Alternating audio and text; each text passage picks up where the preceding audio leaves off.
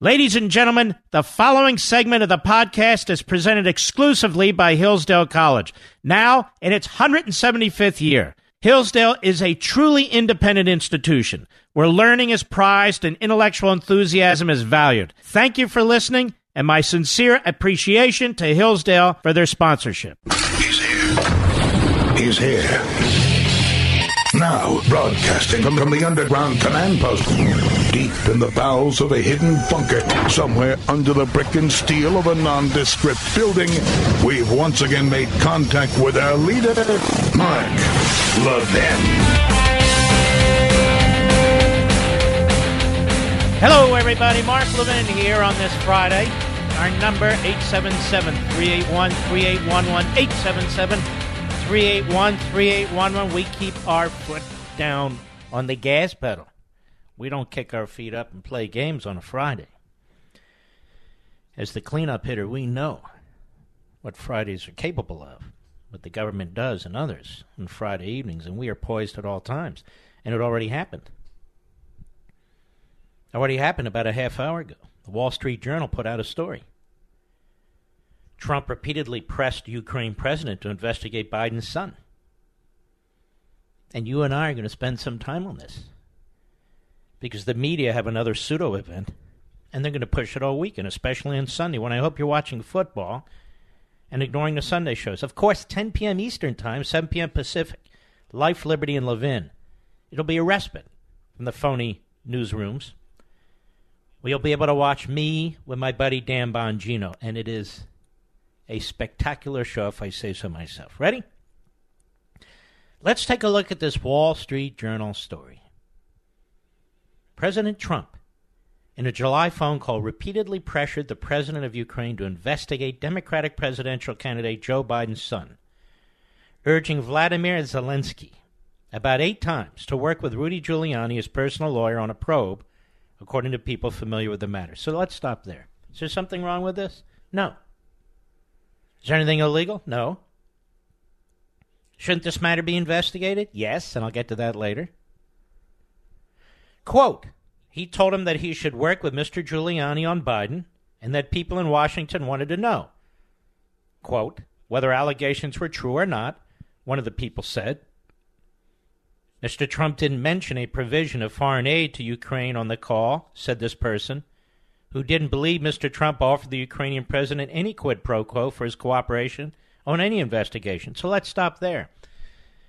The stories throughout the day prior to this story coming out a half an hour ago was quid pro quo, flat out, that the president withheld or was thinking of withholding hundreds of millions of dollars in military aid if the Ukrainians didn't investigate Hunter Biden. But that's not what happened, according to these leakers. And of course, these leakers are leakers because they're trying to hurt the president. But even they can't say that the president made any threats. Why is this a big story? What's amazing to me is how our media doesn't care to get to the bottom of this, but we'll go on. Mr. Giuliani in June and August met with top Ukrainian officials about the prospect of an investigation, he said in an interview. Good, he should have. The Trump lawyer suggested Mr. Biden, as vice president, worked to shield from investigation a Ukrainian gas company with ties to his son, Hunter Biden.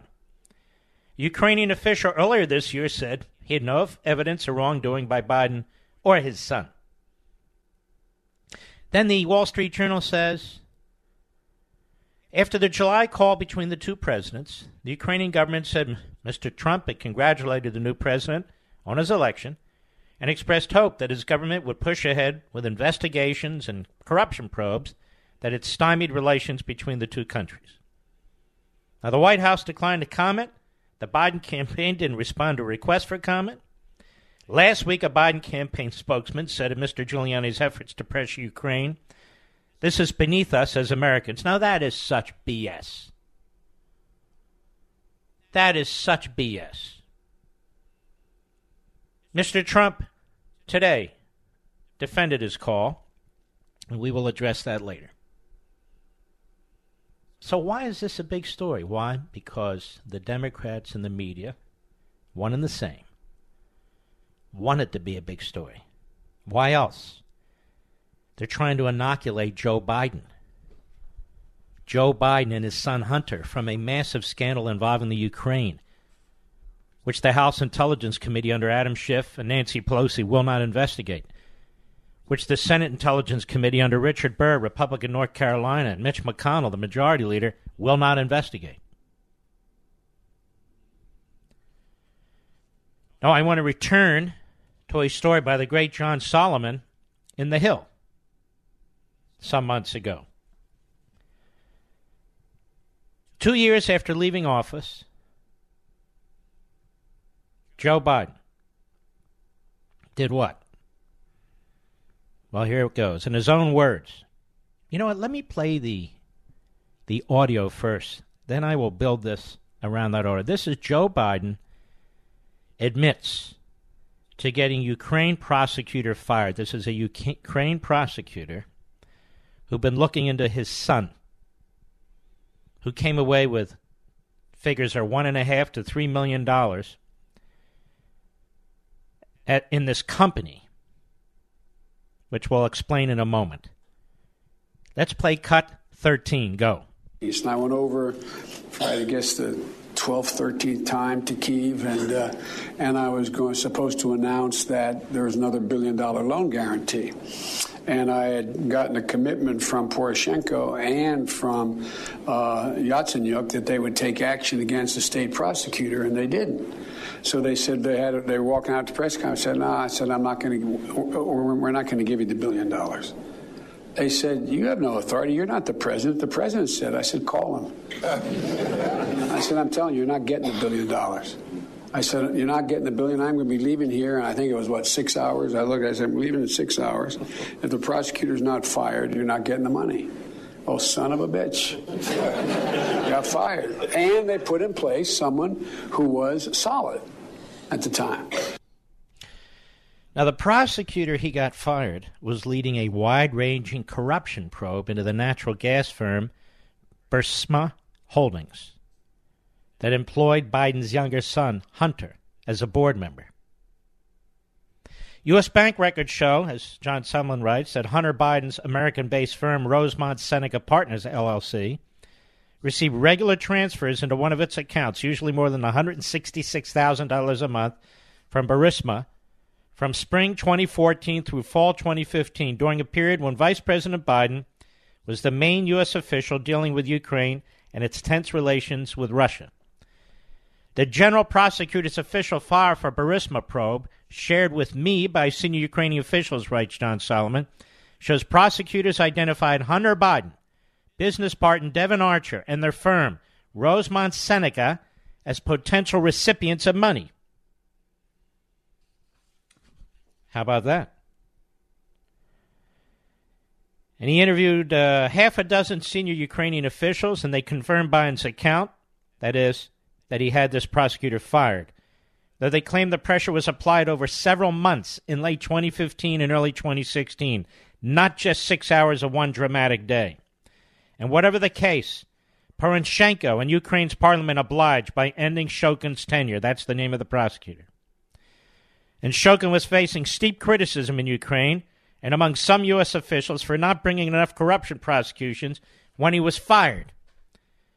Shokin told me, writes Solomon, in written answers to questions, that before he was fired as general prosecutor, he had made specific plans for the investigation that included interrogations and other crime investigation procedures into all members of the executive board, including Hunter Biden. That's a quote. And he added, I would like to emphasize the fact that presumption of innocence is a principle in Ukraine and that he couldn't describe the evidence further. William Russo, a spokesman for Joe Biden, and Hunter Biden did not respond to email messages Monday. Again, this is an older article, but I'm setting up the point. The phone number at Rosemont Seneca Partners, LLC in Washington was no longer in service. The timing of Hunter Biden's and Archer's appointment to Burisma's board has been highlighted in the past by the New York Times in December 2015 and in a 2016 book by conservative author Peter Schweizer. Although Biden made no mention of his son in his 2018 speech, which you just heard, U.S. and Ukrainian authorities both told me Biden and his office clearly had to know about the general prosecutor's probe Burisma and his son's role. They noted that, one, Hunter Biden's appointment to the board was widely reported in American media. Two, the U.S. Embassy in Kiev, Ukraine, that coordinated Biden's work in the country, repeatedly and publicly discussed the general prosecutor's case against Burisma.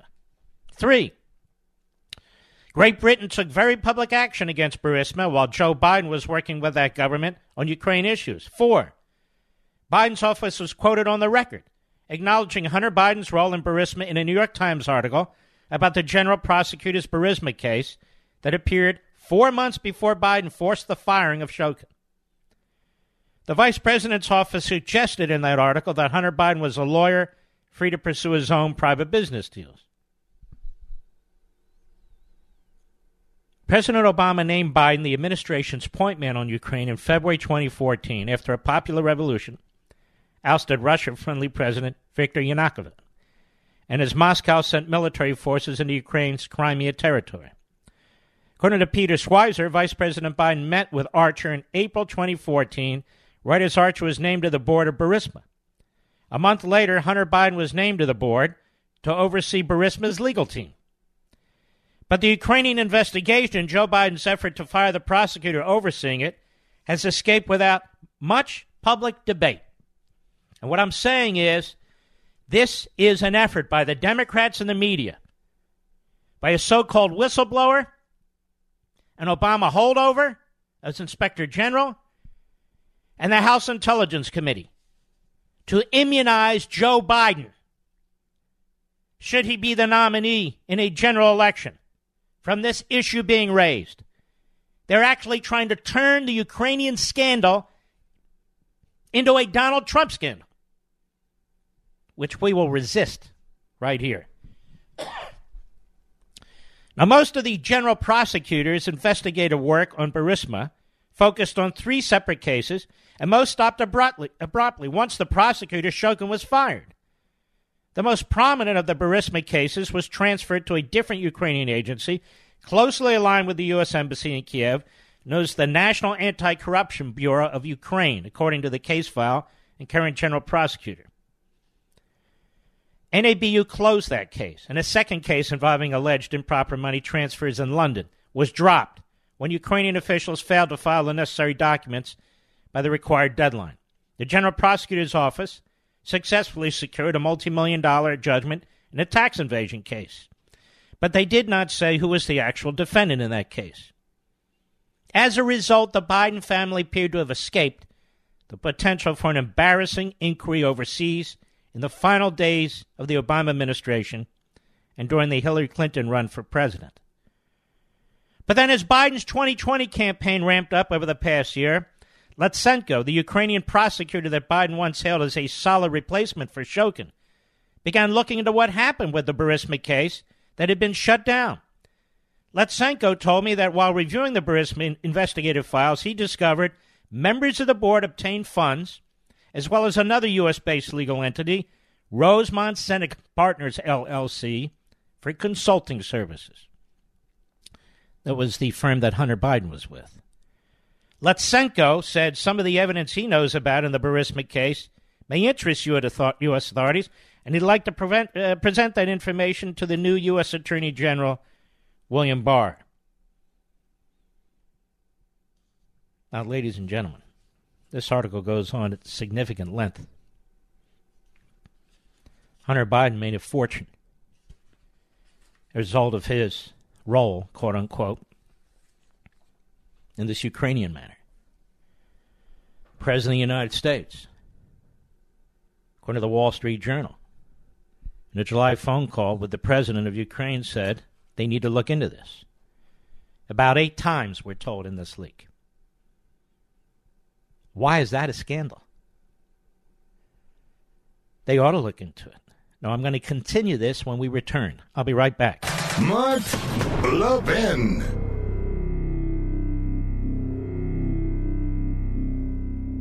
Since its founding in 1844, Hillsdale College has provided students with sound learning of the kind essential to preserving our civil and religious liberty. Now, I want to tell you about Imprimis, the free monthly speech digest of Hillsdale College. Imprimis is dedicated to educating citizens and promoting civil and religious liberty by covering important cultural, economic, political, and educational issues. First published in 1972, Imprimis is one of America's most widely read publications in support of liberty, with more subscribers, 3.9 million, than the Wall Street Journal and the New York Times. And recent Imprimis publications have addressed issues like free speech, the regulation of big tech, mental illness, and the American medical insurance system. And because America's founding principles are so important, Hillsdale offers Imprimis absolutely free of charge to anyone who requests it. That's right, you can subscribe to Imprimis for free. Here's what I want you to do. I want you to visit imprimis.hillsdale.edu for your free subscription. That's Imprimis, imprimis.hillsdale.edu. Welcome to Hillsdale.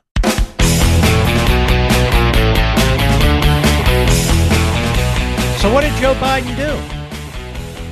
His son's company's being investigated by the general prosecutor in Ukraine. What did Joe Biden do? Again, cut 13, go.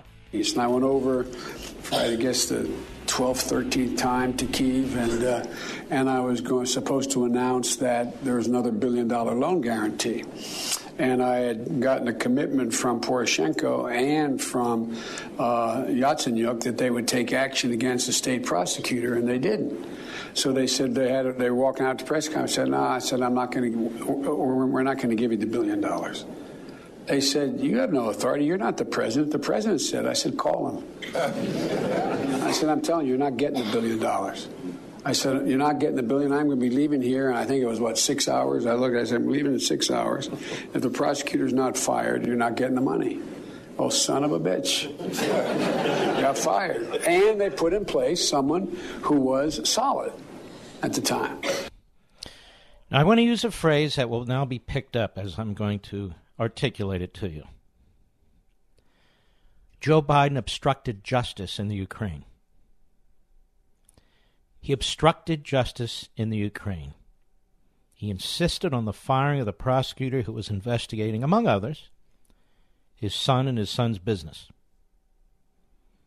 And it's even worse.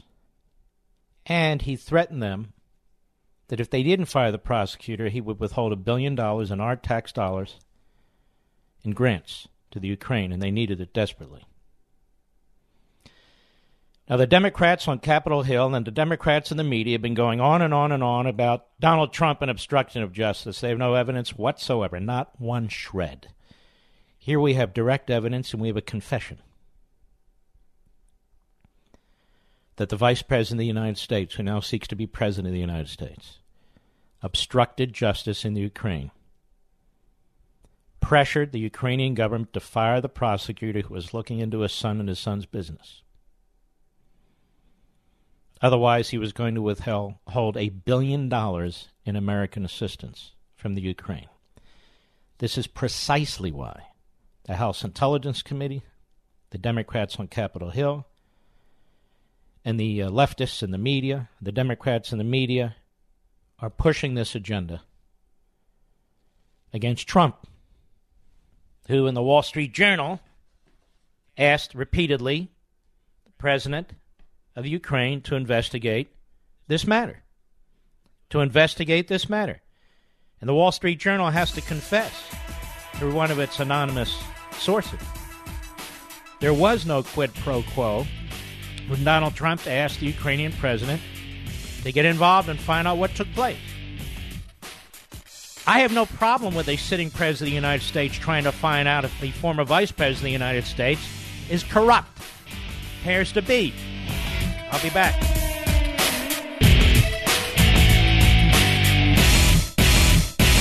You know, our nation's oldest colleges were founded to teach students to seek truth, recognize what's beautiful, and hold up what is good. But the vast majority of them have abandoned their missions, locked in the grip of political correctness. They no longer allow free and open discourse. Rejecting the idea of objective truth, they peddle moral and cultural relativism. Thankfully, none of this applies to Hillsdale College. For almost 2 centuries, Hillsdale has remained true to its original mission, to provide sound learning of the kind essential to preserving civil and religious liberty and intelligent piety. Now, as Hillsdale celebrates its 175th year, It remains committed to offering its students the very best liberal arts education in the land, as well as to extending its mission nationwide through its many outreach efforts on behalf of liberty. These include free online courses, the publication of its Free Speech Digest Imprimis, its Kirby Center for Constitutional Studies and Citizenship in Washington, D.C., and its Barney Charter School Initiative, which is helping to establish classical K-12 charter schools nationwide. Pursuing truth and defending liberty since 1844, this is Hillsdale College. And let me add, I think so much of Hillsdale College. I donated an original copy of a compilation of the Federalist Papers, which sit today as I speak at the Kirby Center. Hillsdale College, America's college. It's your daily adult dosage of the Constitution. The Mark Levin Show. Call in now at 877-381-3811. I want these so-called journalists who listen to this show or hear about this show to listen very, very carefully. We're going to be monitoring you very closely Sunday to see exactly how you report this story. With the leading contender for the Democrat nomination for president, the former vice president, who as vice president, for which there's audio and a confession, obstructed a Ukrainian investigation involving his son and his son's business, among others. He obstructed it. He pressured the Ukrainian government to fire the general prosecutor and told them that he, the vice president, had the authority to withhold some $billions in American funding that Ukraine was scheduled to get. And if they didn't fire the prosecutor who was investigating his son Hunter and the company, among other things, that he, Joe Biden, had the authority to withhold the $billions. That is obstruction of justice in Ukraine.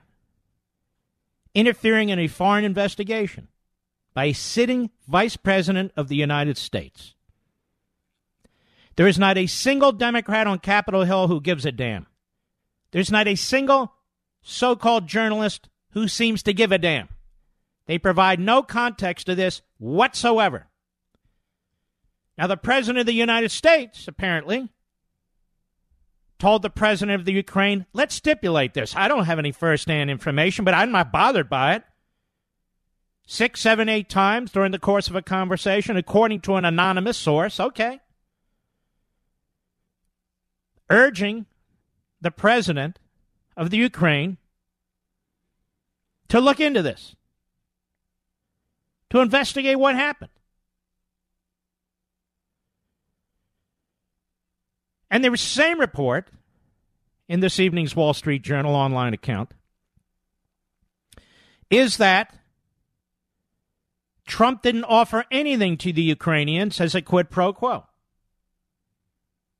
Nothing. He just wanted this looked into. That doesn't violate a single law. There's no problem with this whatsoever. None. There's an effort here by the media, once again, to turn this into a Donald Trump story. It's not a Donald Trump story. And the media have failed to relentlessly pursue the Joe Biden obstruction of justice in the Ukraine scandal.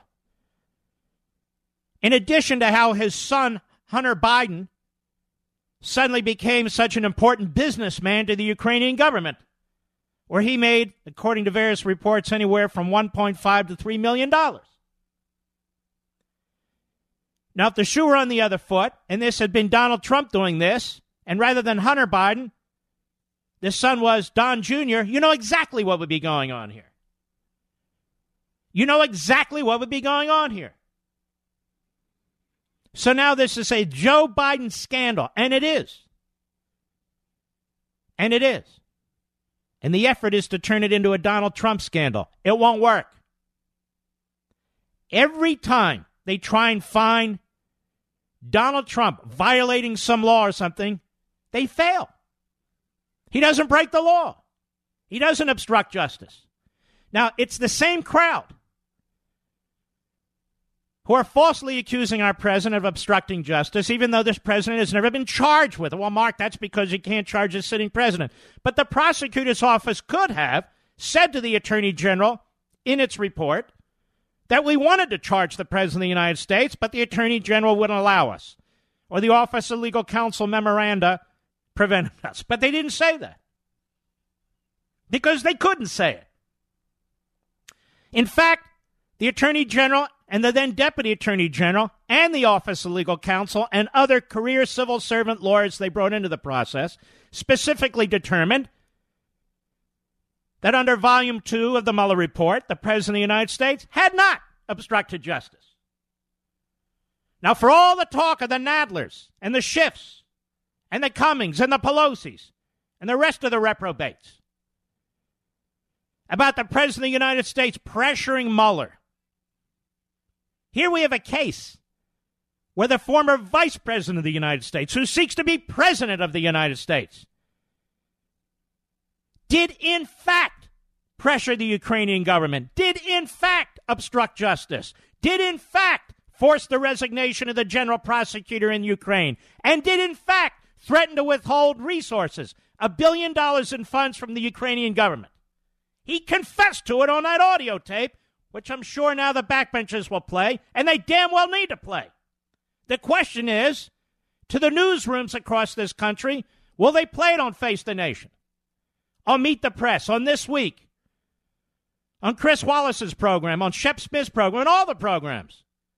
Will they, in fact, lay out the case? And we'll be monitoring this very, very closely. Because the main media in this country, the Democratic Party media in this country, which claims to really be press, you know, guys like Mark Levin and Primetime on Fox, they don't know anything. Let's see what they do. Let's see what these guys do. Or are they all going to be the Walter Durantes of their day, the propagandists of their day? I assume they're going to be that. All day long. It's a Trump scandal. There's no Trump scandal here. It's Joe Biden and his son, Lunch Bucket Joe, and his lunch bucket son. Not allowed to talk about it. Not allowed to cover it. And why shouldn't the president send his private lawyer, Rudy Giuliani, over there to check out what's going on? The hell's the problem with that? They're not obstructing anything.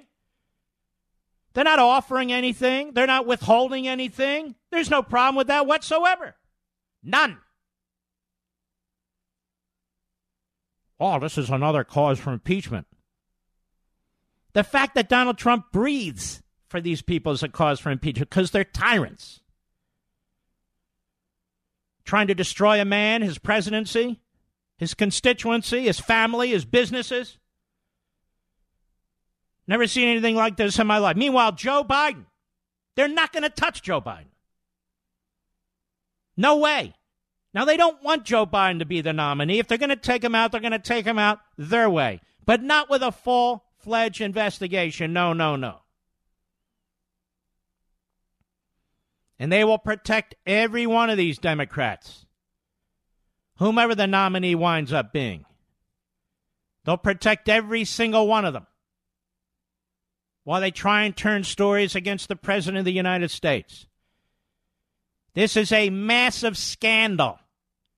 The Biden scandal. It is a massive scandal that a Vice President of the United States would interfere in a criminal probe of his son and his son's business. People still are wondering how the hell Hunter Biden wound up involved in this and getting this kind of money. But that aside, you don't even need to know about that in order to determine obstruction. All these Democrats and the media type about Russia interfering in our election, which is an outrage, I admit. It's too bad Barack Obama didn't do a damn thing about it. It was on his watch. And yet here we have Biden interfering in the Ukraine. Here we have Obama interfering in Israel. Disgusting hypocrites.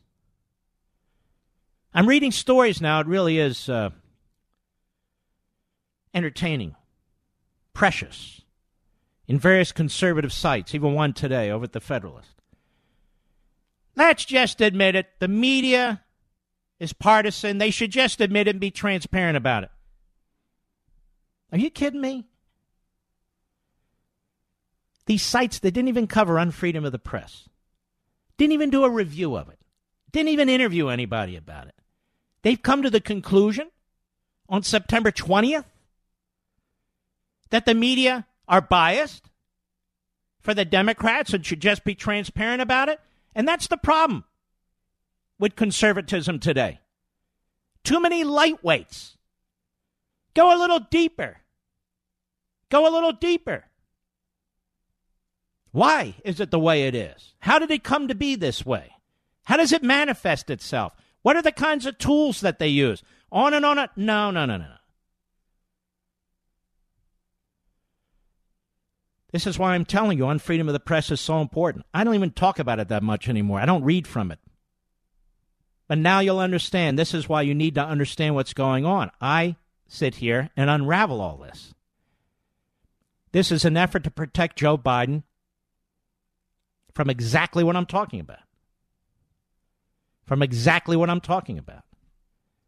They want to make it impossible for Donald Trump or Rudy Giuliani or any of the others, his campaign and so forth, to even bring up the Ukraine without the Democrats immediately countering and interrupting, saying, well, what about Trump?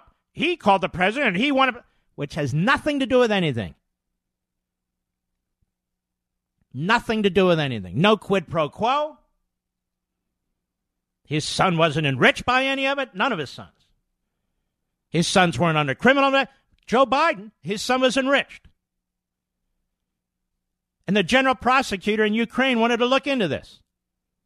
And Biden insists that the Ukrainian government fire him and replace him. And they did, because Biden pressured them and threatened to cut $1 billion in aid to the Ukrainian government, which is starving for liquid assets, for money. But only the president can do that, they said to him. You heard him bragging. He said, well, then go call the president. I told him to get rid of the guy, and I got rid of the guy. But what Biden didn't tell that crowd was why he told them to get rid of that guy. Because he began to zone in on Hunter Biden and his business. Something the New York Times hasn't done, the Washington Post hasn't done, CNN hasn't done, MSNBC hasn't done, these so-called newsrooms haven't done. You know, we're a news operation here. We're a news operation. We're not like these opinion guys in prime time, you know. We do real news here. It's all about Trump. Get Trump. Trump's a liar. Trump's a dictator. Trump's Hitler. Trump's this. Trump's that. It's all about Trump. Get Trump. Get Trump. We're a news operation here. You're a joke, and the American people know it. And you're undermining our country, and you're destroying freedom of the press. Look in the mirror. Yes, that's you, you jerk. I'll be right back. Mark Levin.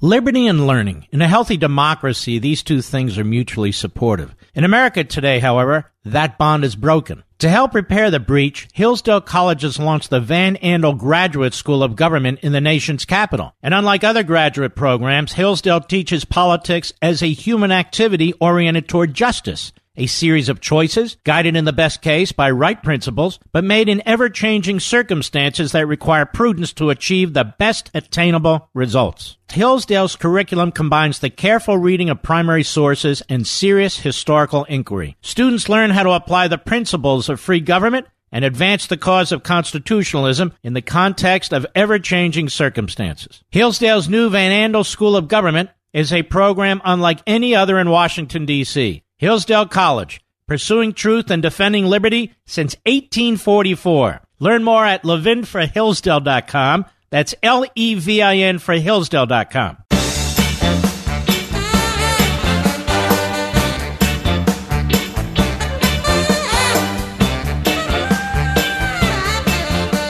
You know, I just heard one columnist, fairly conservative, say, you know, we do need to get to the bottom of this, what was said in that phone conversation and so forth and so on. This is amazing to me.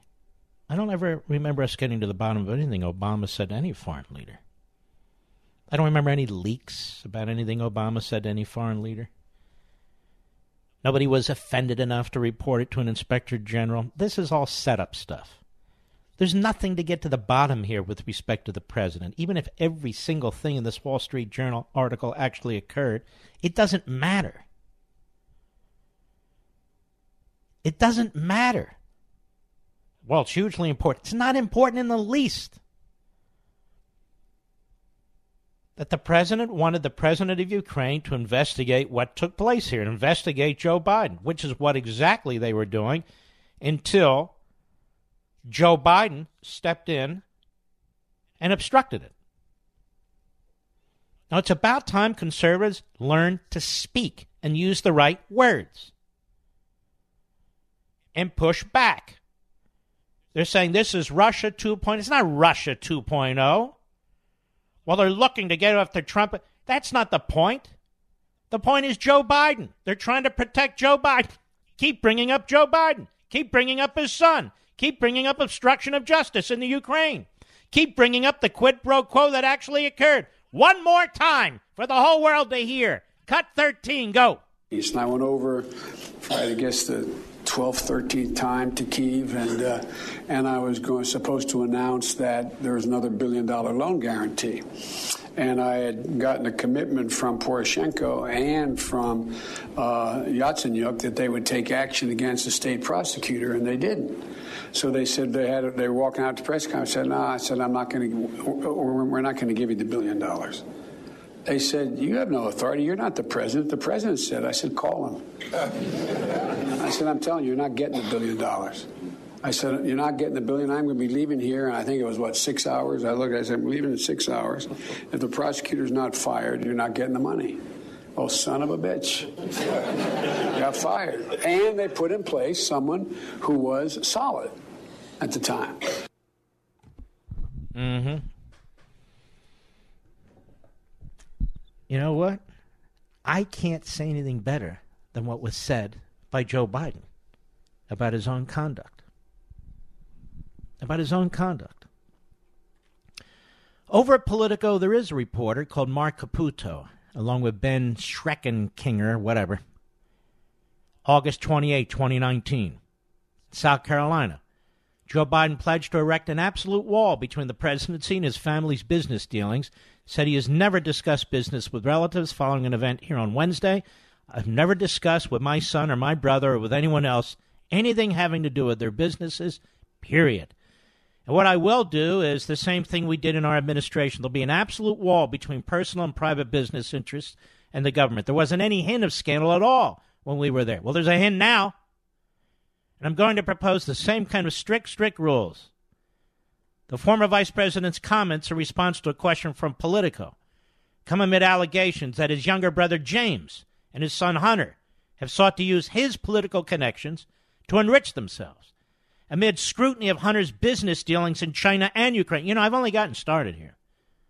And most recently, executives for firms suing James Biden said he offered them the former vice president's help promoting their health care ventures, including by incorporating their model in his campaign and declarations filed in federal court in Tennessee. Earlier this month, former White House ethics czar Richard Painter told Politico that Biden should ask his relatives to pledge to refrain from their business. He says there's no evidence Biden has taken any official actions to benefit his relatives' business ventures, nor, however, does the candidate mention Hunter or his two younger brothers on the campaign trail. Well, there is evidence that he interfered in an investigation in the Ukraine. And why would he give a damn about that investigation? Why would he threaten to withhold $1 billion in American money to Ukraine unless the president and the rest over there fired the general prosecutor? Now, they've been chasing down Trump with nothing. You don't even need to connect the dots here. There's two dots, and they're already connected. You don't even have to be a serious journalist to report this stuff. You just regurgitate it. Just play what Biden said and remind the American people when you play it that that prosecutor who he demanded be fired, or he would withhold $1 billion in our money as if it's his pocket change, was investigating his son and the business dealings of his son. Now, if that were Donald Trump and Don Jr., or if that were Donald Trump and Eric, or if that were Donald Trump and Ivanka, or Donald Trump and Jared, you know what the hell be going on here. They had a ridiculous meeting with a couple of Russians, and people wanted to indict them and hang them from telephone poles. Now, they're not going to succeed, if I have anything to do with this, in turning this into a Trump scandal. This is a Biden scandal and a media scandal. Once again, a media scandal. I'll be right back.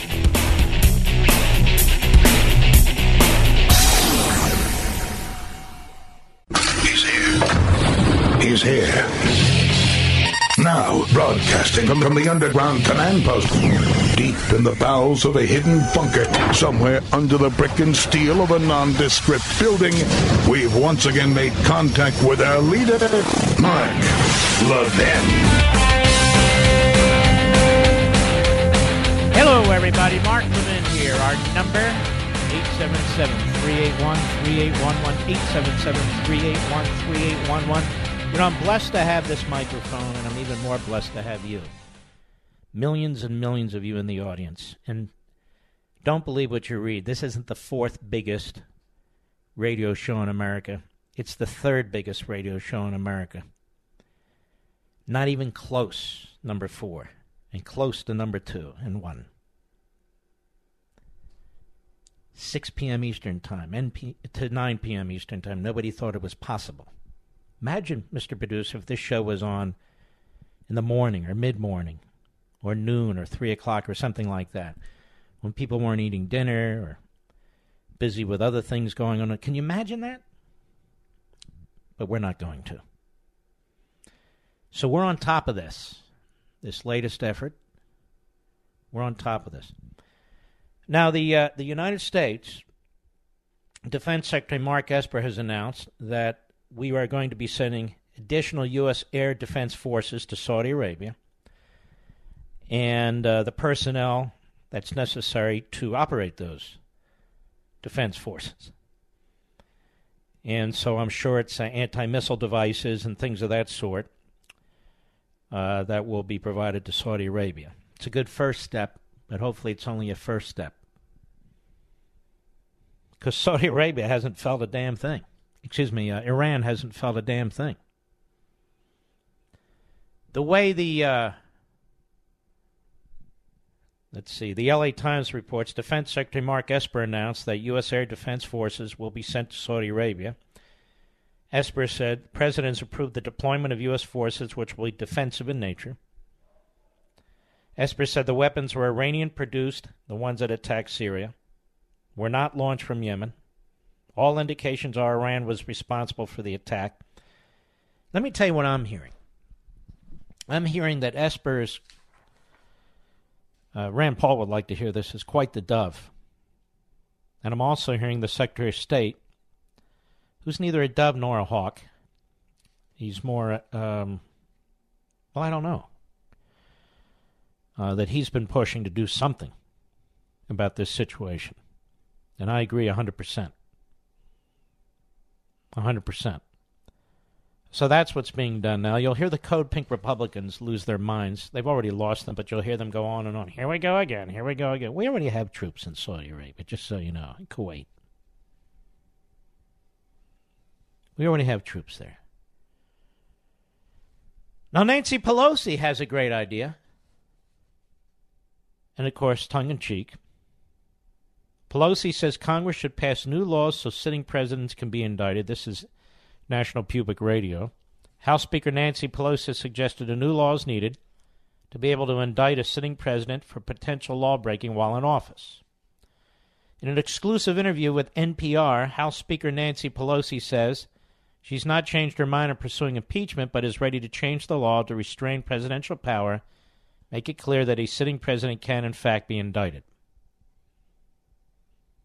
I do think that we will have to pass some laws that will have clarity for future presidents. A president should be indicted if he's committed a wrongdoing. If he's committed a wrongdoing?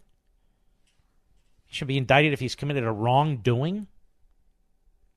There's nothing any place that says the president should not be indicted, she said. Now, I'm going to address this. You know, years ago when I was a young man who hadn't experienced, you know, the soberness of age and so forth, I used to say, yeah, we ought to be able to indict a sitting president. Then I really started thinking about it. It's like Convention of States. I said, now let's think this through. Look at the environment today. You can indict a sitting president. Now, she doesn't explain herself because she's incapable of explaining herself. Does she mean any federal prosecutor can indict a sitting president? Does she mean state prosecutors? Does she mean local DAs? What does she mean? She doesn't know what she means. Somebody will have to tell her what she means. She's dim-witted. All right, well, let's move on from there. How about a federal prosecutor? Well, ladies and gentlemen, how many U.S. attorneys are there? At least how many U.S. attorney offices are there? There are 93. So there's 93 U.S. attorneys who are acting United States attorneys. There are thousands of assistant United States attorneys. Thousands. That's a lot. And so when you have a U.S. attorney, an assistant U.S. attorney who wants to investigate a president, let's say for campaign finance issues or non-disclosure agreements, or they want to investigate a president because they think the president has violated the Emoluments Clause, or they think the President of the United States has obstructed, or they think this, that, or the other. What kind of a president will you have? What kind of a presidency will we have? They'll be crippled. Now, why would they be crippled? Well, let's forget about the presidency. Let's focus on you. What would you do if a U.S. attorney's office starts to focus on you? And let's say your taxes or whatever it is. You're going to spend an awful lot of time worrying about that, aren't you? You're going to definitely have to spend a lot of money, maybe all your money, hiring lawyers to defend you. It's a long, drawn-out process, too. There's going to be all kinds of discovery, all your emails, your texts, all your financial records, those of family members. Then there's going to be other subpoenas, family members, friends, your accountants, and so forth. You're going to spend a lot of time, might even ruin your life. And that's just the pretrial phase. To send your lawyer into court, to fight various aspects of the investigation, to file various motions. And, of course, go to the trial phase. There's going to be numerous witnesses. You're going to have to show up in court. Trial can go on for 3 days and go on for 3 weeks, maybe longer. You'll have to defend yourself. Will you take the stand? Won't you take the stand? A jury of your peers. Well, in Washington, D.C., it's not really a jury of your peers. It's a jury of liberals. And that's where a president will be tried, in Washington, D.C. So politics, unavoidable. It's the president. Let's say the president's convicted. Does he go to prison? Does the president go to prison? There's nothing that said he has to resign. So is he going to govern from prison? Well, they'll impeach him. Well, maybe they will, maybe they won't. Let's take it a few steps further. The president is still a citizen. He's a citizen. So at the same time, he's trying to defend himself in all these phases of an investigation in a court case. He's dealing with Iran. He's dealing with China, North Korea, immigration, 1,000 issues. That when a president isn't threatened with an indictment, takes years and years off their lives. It's an incredibly difficult job, even without the threat of a criminal prosecution. So who suffers? We the people, we suffer. Who benefits? Well, his political opponents And our enemies, they benefit. Because obviously a president is going to be burdened. He's going to be distracted. You're going to have the same media pushing indictments, pushing convictions, pushing sentencing. It will be an impossible burden, not just for the president as a citizen, but for the nation. But for the nation. Now, Mark, the president isn't above the law. The president of the United States is one of a kind, whatever party, whoever it is. There's only one president. There's hundreds of members of Congress. There's hundreds of judges. There's one president of the United States. And so you could have one prosecutor. One prosecutor decide, essentially, to reverse the course of an election just by bringing a charge. One prosecutor. Well, Mark, it would have to be coordinated with the Attorney General's office. No, it wouldn't. Maybe, maybe not. We don't know. It's never happened. But let's say it's coordinated with the Attorney General. So then you have a cabinet member who wasn't elected by anybody. A cabinet member comes under enormous pressure from the editorial page of the New York Slimes and the Washington Compost, the daily drumbeat from the so-called newsrooms. Look at the Attorney General in Israel. Look how he buckled. And they do buckle.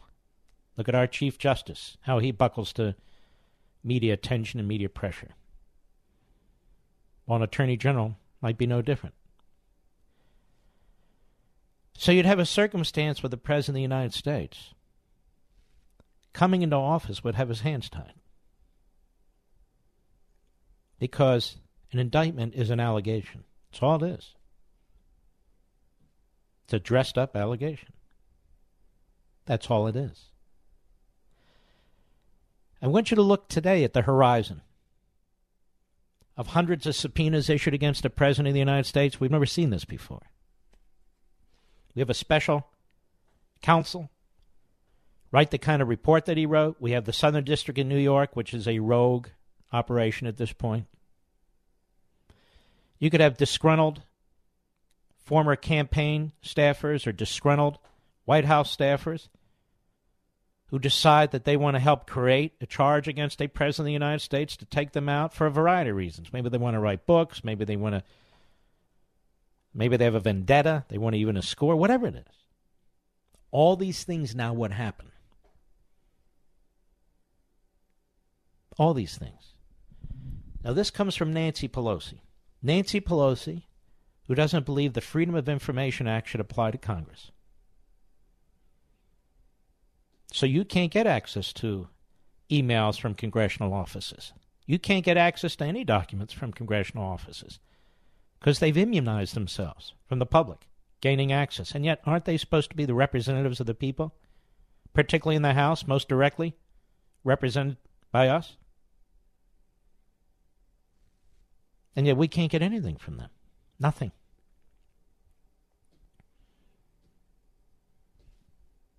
And look how they treat themselves.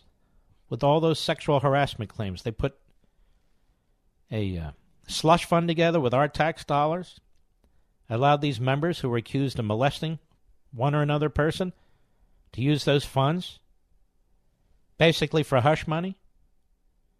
Our dollars. Our dollars, not their dollars. It would be nice if the House of Representatives under Nancy Pelosi would actually do something, help us secure the border. That's a good start. Rather than trying to destroy the economy, help us build up the economy. And 1,000 other things. But they're very destructive. This is the same Nancy Pelosi, the same Democrat Party that rejects the Constitution. The Electoral College, the Second Amendment, separation of powers, which they throw around in some convoluted form, one or another. A lawless bunch doesn't believe in enforcing our immigration laws and securing our borders. Seeks to destroy our healthcare system. They've done a great job of it so far.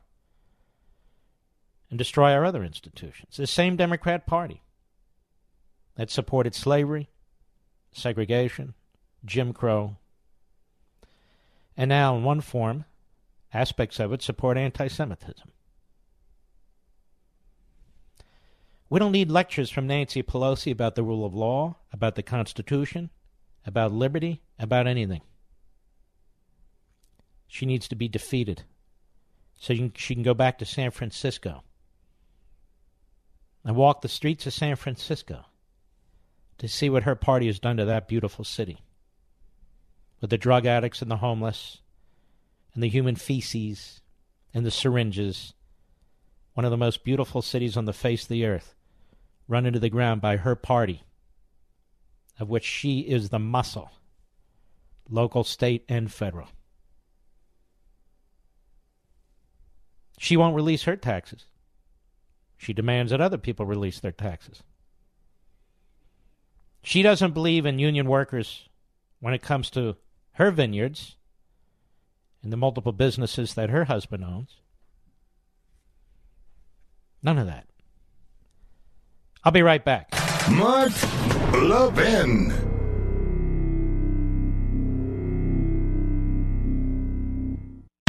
With a daily fake news dump pouring through your TV, mobile phones, and computers, you may have missed some real news like the recent study in the journal Cell Metabolism. Scientists suspected a correlation between growing rates of obesity and processed foods, but what this study discovered was that these foods also appear to lead people to overeat. Here's the bottom line. You need fresh fruits and vegetables in your diet, which is why I recommend that you start taking Field of Greens by Brickhouse Nutrition. Just one scoop of Field of Greens has a full serving of real USDA-certified organic fruits and vegetables. It helps boost your immunity using antioxidants, prebiotics, and probiotics. This is real food, not some fake supplement lab powder.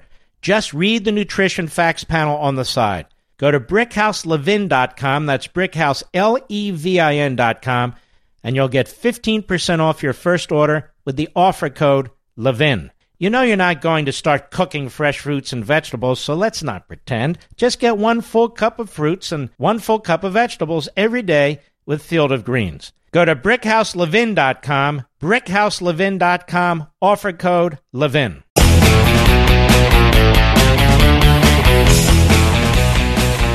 All right, liberty and learning. In a healthy democracy, these two things are mutually supportive. In America today, however, that bond is broken. To help repair the breach, Hillsdale College has launched the Van Andel Graduate School of Government in the nation's capital. Unlike other graduate programs, Hillsdale teaches politics as a human activity oriented toward justice, a series of choices guided in the best case by right principles, but made in ever-changing circumstances that require prudence to achieve the best attainable results. Rejecting the idea that we have nothing to learn from the past, Hillsdale's curriculum combines the careful reading of primary sources and serious historical inquiry. Students learn how to apply the principles of free government and advance the cause of constitutionalism and liberty in the context of ever-changing circumstances. Hillsdale's new Van Andel School of Government is a program unlike any other in Washington, D.C. Hillsdale educates thoughtful students so that they might perpetuate liberty. Hillsdale College, pursuing truth and defending liberty since 1844. Learn more. Go to levinforhillsdale.com, L-E-V-I-N for Hillsdale.com, levinforhillsdale.com. Point of personal privilege, briefly. A gentleman by the name of William Bradford Reynolds. He headed the Civil Rights Division at the United States Department of Justice during the Reagan administration. A tremendous patriot, a brilliant man, one of my mentors, one of my close friends. Passed away last week of stomach cancer, which is a horrific illness, disease. Brad Reynolds was a tremendous man who came under tremendous attack by the usual forces out there, but I can tell you he will be greatly missed, and during the course of his life, he made America a better place. And so rest in peace, my brother, and I'll be back.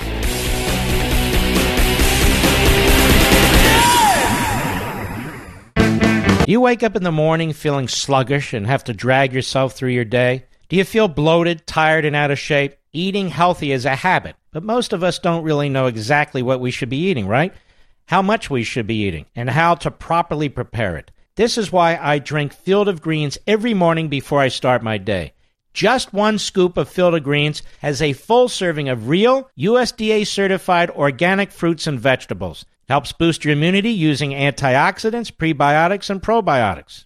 Now, this is real food, not some fake supplement lab powder. Just read the nutrition facts panel on the side.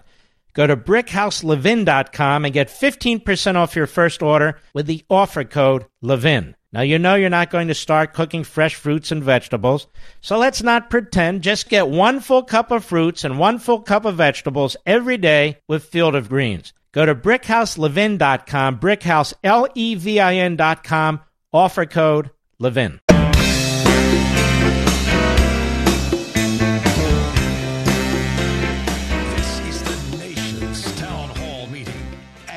Can join in at 877-381-3811. I hope you heard the first hour of the program tonight, where we absolutely eviscerated this Ukraine issue as applies to Donald Trump and eviscerated Joe Biden and his son as applies to Ukraine.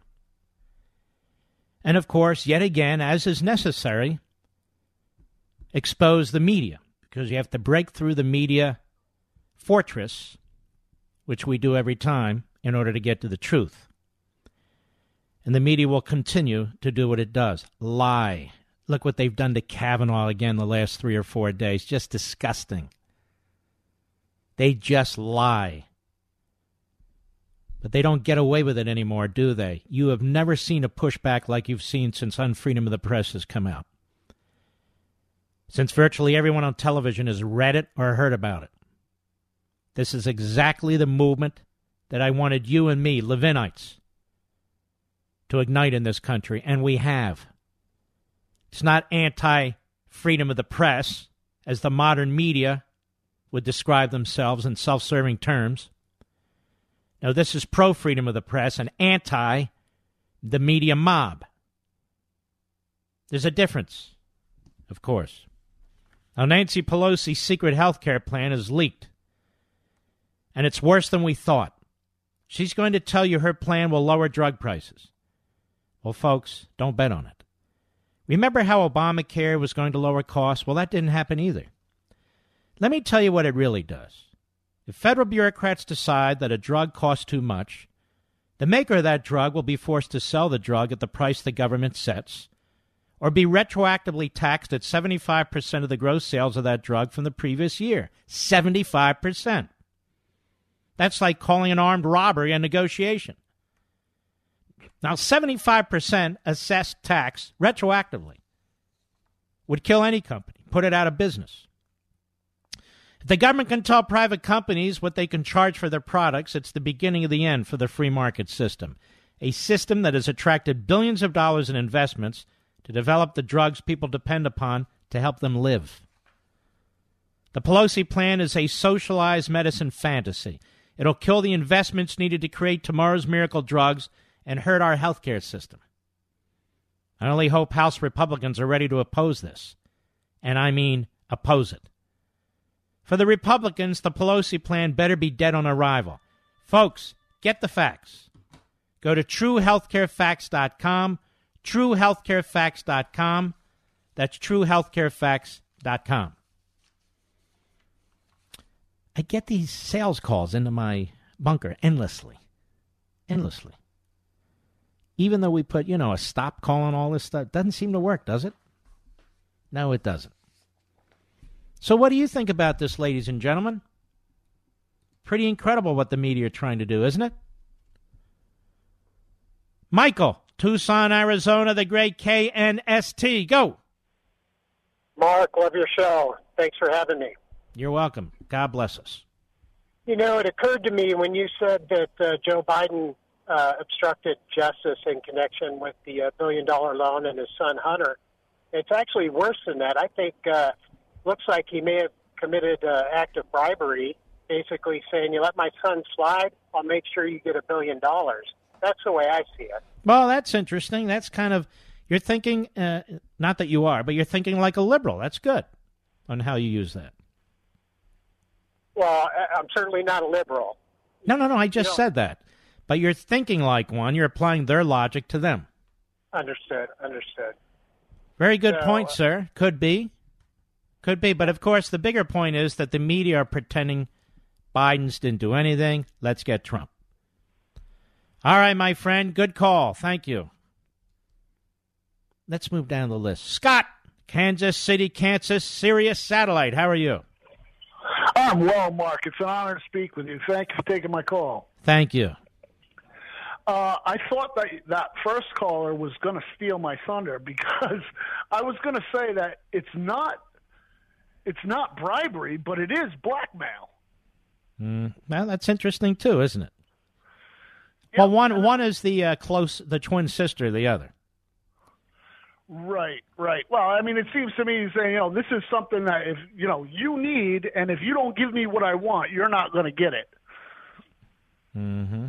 But I also had a question, if you would, on the Article 5 convention. Now, I know that all of the issues are already in place, but, I mean, it just seems to me that one of the most critical things that really needs to happen is repealing the 17th Amendment. Well, you'll notice that's in the Liberty Amendments book, and they don't propose that because they think that's too difficult to explain right now. I do get their point. If we can get, excuse me, half of the issues that I raised in the Liberty Amendments, brought before a convention of states, that'd be very successful. But I strongly agree with you because the states have no representation in Congress, none. And I think it would also have the populations pay more attention to their state government, to their local government.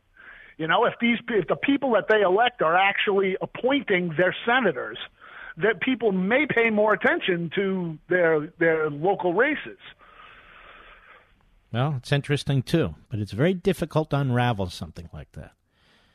All right, my friend, thank you for your good calls. Cassandra, Fort Royal, Virginia. I've been there many times on the Mark Levin app. How are you?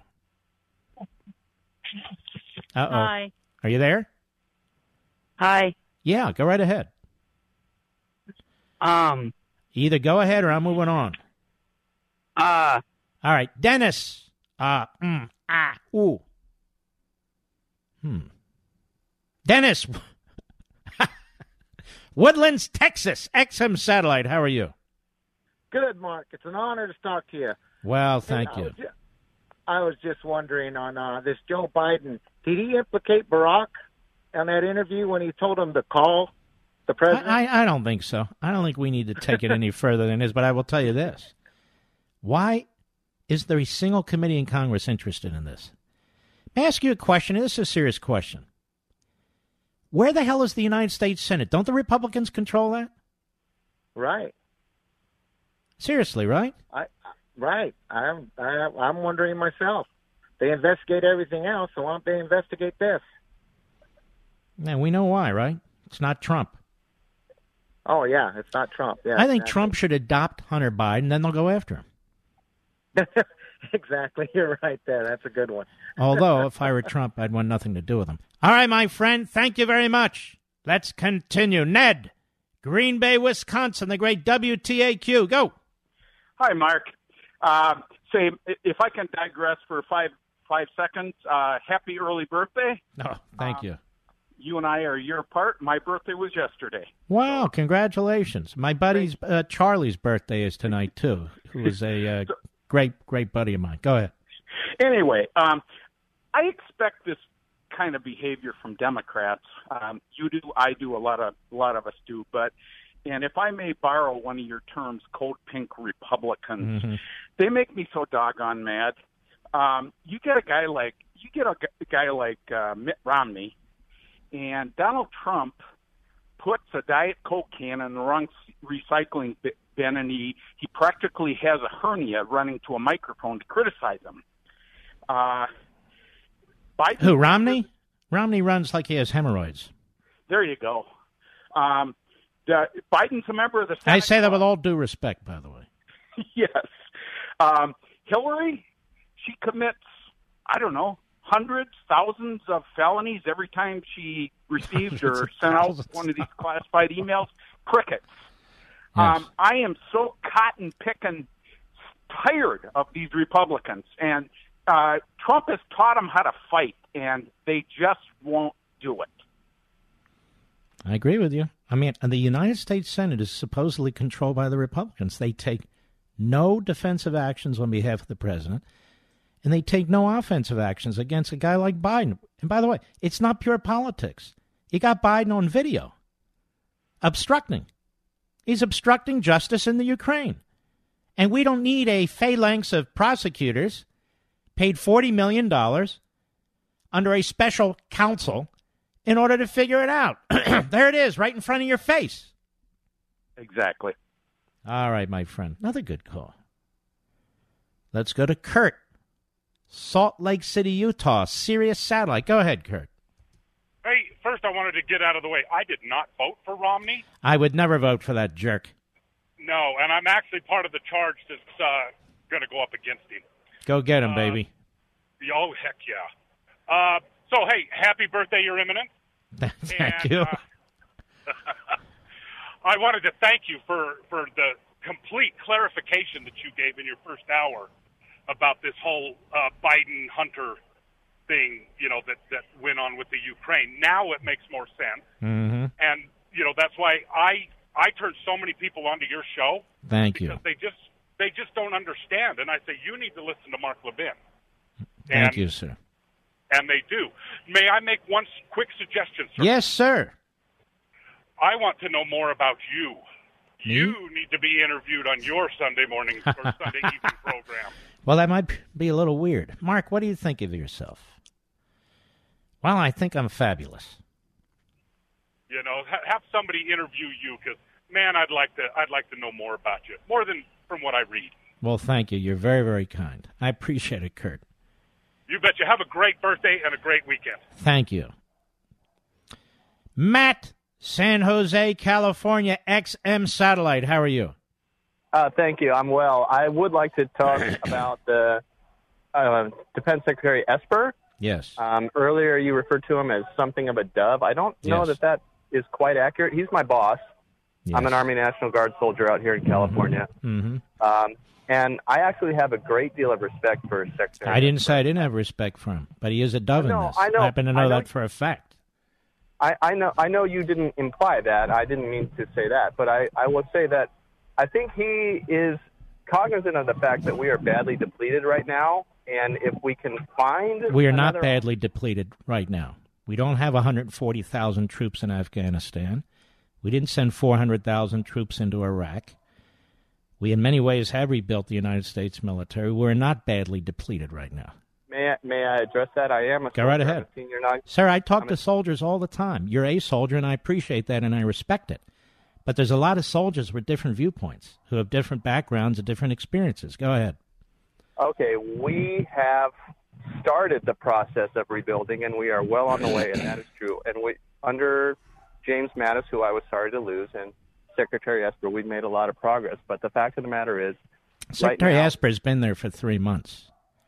So, well, he was Army Secretary before that. I understand, but he didn't call the shots. The President and the Secretary of Defense called the shots. Well, he actually called the shots. He proposes the budgets, which is what he does. He makes priority decisions, Army, Navy, Air Force, Marines, all of them. And then the Secretary of State, I know the process. I did it for 8 years. It goes through that process, goes to OMB, works its way to the President, and they make the final decisions. Go ahead, sir. Okay, well, let me speak from the standpoint of someone who has deployed 3 times, and I'm in the California Army National Guard, which is one of the larger Guard organizations in the U.S. and the territories. We can fight. If we're called upon to fight, we certainly will, but the depletion that we suffered... Well, I'm coming. What do you think we're talking about here? Well, what I'm totally... The depletion. What do you think? You think we're going to send 500,000 troops into the Middle East? What are you talking about? You know, we already have B-52 bombers and stealth bombers over there in Bahrain. We have the Fifth Fleet is there. We've moved other assets into the area because of Iran. So I'm not clear what you're talking about. What I'm suggesting to you is I just wanted to address the issue of Secretary Esper specifically. I don't feel that... I am telling you in this discussion, in this debate, it's my understanding that he has been a dove. If you don't like the word dove, I don't use another word. And I am concerned about it. I'm not concerned that the president shouldn't get advice from somebody who's very, thoughtful about these things and experienced about these things and so forth and so on. But to jump to his defense immediately, I'm not attacking him. I didn't suggest you were attacking him, but I just think that you might perhaps misunderstand his motivation. In other words... I'm not even attacking his motivations. I'm saying he's a dove. He doesn't really want to do anything in a forward movement way. This is a defensive posture. Okay, we're going to give Saudi Arabia some defensive weaponry and hope the next time this doesn't happen. I'm not looking at it that way. I'm looking at it like this country needs to be punished somehow, and that doesn't punish that country. That's from my perspective. Well, first of all, I've studied the Iranians for a long time. I don't like them. They killed a lot of our guys in Iraq and Afghanistan. You got 30 seconds. Go ahead. Say, what would your end state be? What do you want him to do? Well, those proposals are going to be provided to the President of the United States. Hit them. You say you studied history? What did Reagan do? He hit them. He hit their oil refineries, their oil rigs, and he hit the missile bases from which the missiles attacked or attempted to attack a United States ship. They haven't been touched. In all these years, they haven't been touched while they're killing American soldiers. 1 out of every 6 soldier that died in Iraq was due to Iran. Sir, I apologize. We'll be right back. Mark Levin.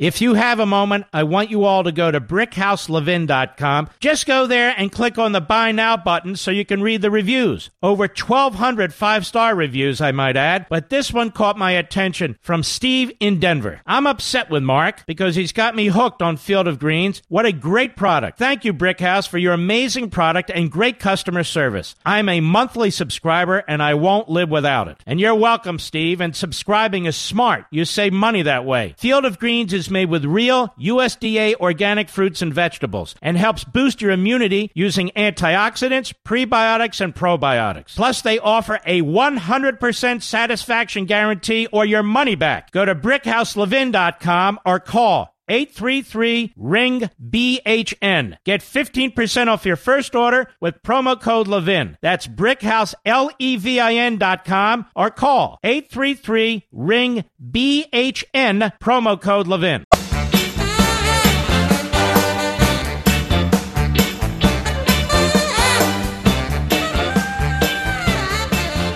I don't mean to overstate this, but it's a good rule of thumb. Again, rules of thumb are just rules of thumb. They're exceptions. When I was, in 5th grade, I was a safety. Remember those, Mr. Producer? I wore the safety belt. I stood on the corner. Do they still have safeties? I don't know. And I was kind of new to the neighborhood. And there'd be a group of 4 or 5 kids who would come up and mock me and so forth. One of them was pretty big. So I said to my dad, who was a very tough guy, what the hell do I do about this? Well, I said, Dad, what do I do? He said, the next time they do it, hit as hard as you can the biggest guy and make sure you knock him to the ground. Now, today you do that, you'll wind up in Sing Sing or Leavenworth. But back then, you didn't. So they do it again, and I wound up, and I put this guy on the ground. And they never bothered me again. Now, I wasn't some UFC fighter, but they didn't expect it. They didn't expect me to push back. That's how you deal with a bully. Have you gotten a robocall or email for a pre-approved loan or credit card? If so, watch out. You may be the target of cyber criminals trying to steal your home. And more accurately, they want the equity in your home, and then you're a sitting duck. And that's because our personal information, home titles, mortgages, they're all online. The thief just forges your signature so it appears your home was sold to him. Then he takes out loans against your home and leaves you in debt. And no insurance, bank, or identity theft program protects you. For pennies a day, Home Title Lock puts a firewall around your home's online title and mortgage to lock it down. Your home equity is your nest egg, your retirement, your emergency fund. It's probably your biggest asset. Now imagine if it's all gone and you find out too late. I'm on a mission to protect all of you, my listeners. So I got you 60 risk-free days of protection. Please go to HomeTitleLock.com, HomeTitleLock.com, and your address so they can see if you're already a victim and get your 60-day risk-free offer. That's 60 risk-free days. Visit HomeTitleLock.com, HomeTitleLock.com. I'm telling you, you definitely want to do this. Jump in. I'll see you in a few minutes. I'll be right back.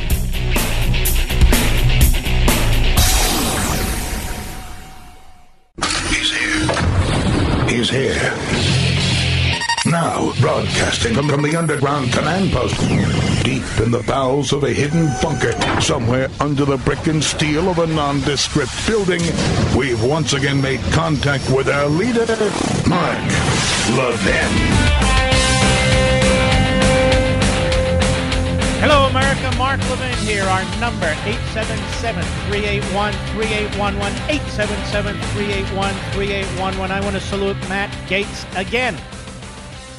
Republican Florida, the panhandle. This is a good guy.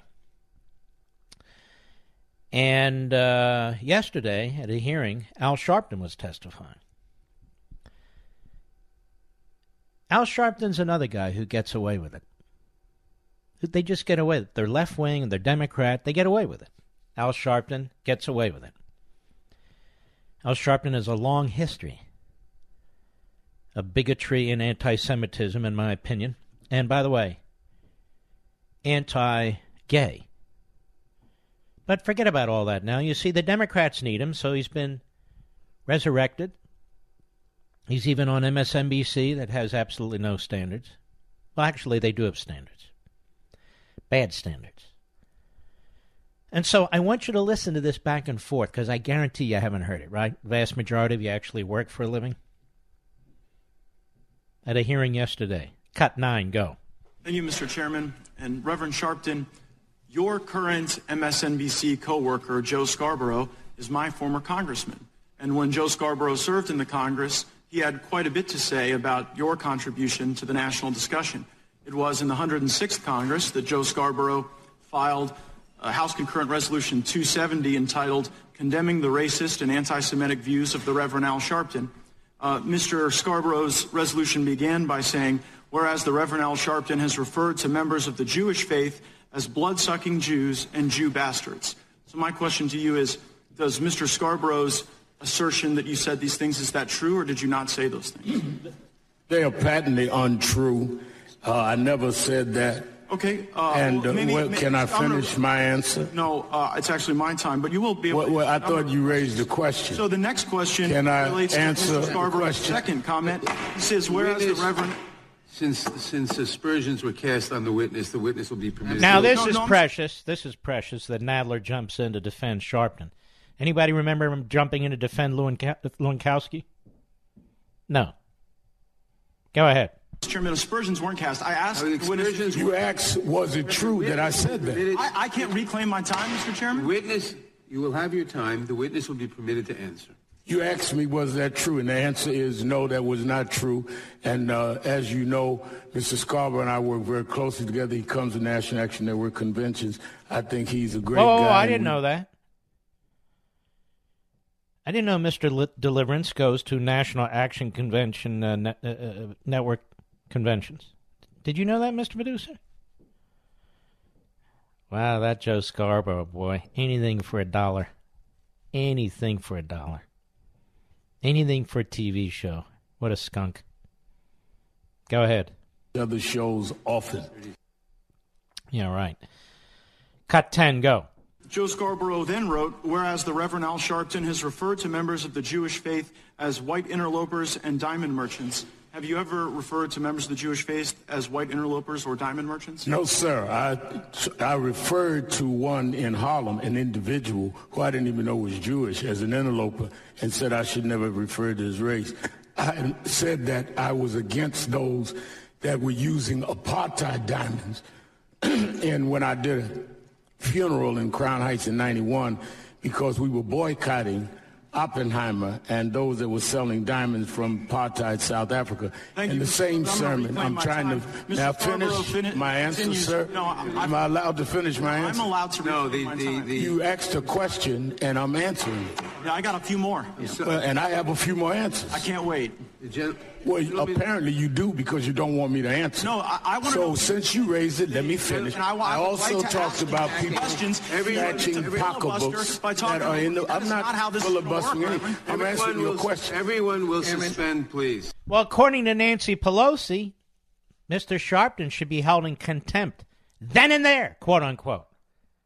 Mr. Sharpton should be held in contempt. He's disrupting a hearing. He's filibustering, you know. Gates only has 5 minutes. Where is Nancy Pelosi? Where who cares? What do you think about that, friends? Pete Buttigieg